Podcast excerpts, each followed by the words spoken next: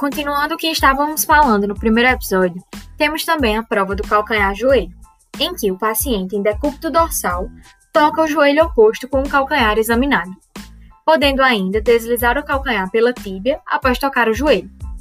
Já na prova do rechaço, Stuart Holmes, o paciente sentado flete o antebraço contra a resistência oposta pelo examinador, que vai relaxar bruscamente. O paciente não vai conseguir frear esse movimento do antebraço, que se choca contra ele mesmo em lesões cerebelares. Por fim, temos a prova de Romberg, que é solicitado ao paciente que fique com os pés juntos, olhando para frente por alguns segundos. Logo após, pede para que ele feche os olhos. A positividade quando tem oscilação com desequilíbrio e tendência à queda.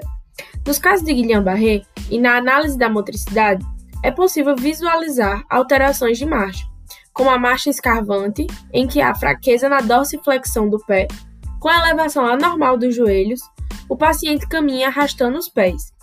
Mas, se a marcha for normal, é denominada eubásica, mas também existem outras alterações, como marcha cerebelar, tabética, parkinsoniana, anserina, espástica, ceifante e vestibular.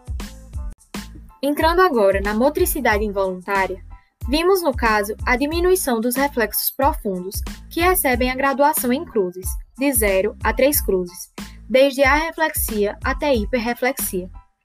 Entre os reflexos está o bicipital, que analisa a nível de C5 e C6, tendo como resposta a flexão e a supinação do antebraço após a percussão do tendão do bíceps braquial. Além disso, foi analisado o reflexo tricipital a nível de C8 a T1 no tendão do tríceps.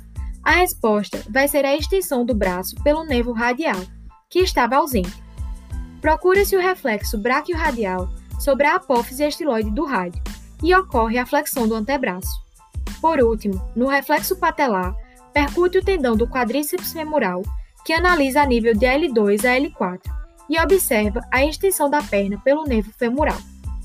Pela análise dos reflexos superficiais, o cutâneo plantar depende do nervo tibial. Ocorre a flexão do halus e o artélios a partir dos 18 meses.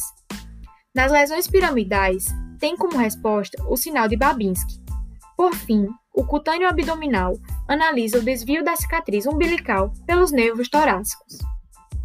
Já na motricidade involuntária, também entra alguns movimentos involuntários, e para acrescentar no currículo de conhecimento de vocês, lembrem de alguns importantes, como tremores, hemibalismos, mioclonias, flappings, movimentos coreicos e convulsão.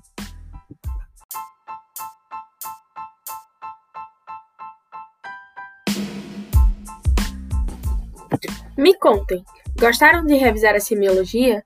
Para vocês verem como a tão amada semiologia está presente diariamente na clínica e como é importante termos esse conhecimento para fecharmos um diagnóstico. Foi um prazer tê-los conosco e espero que tenhamos ajudado vocês. Até o próximo podcast.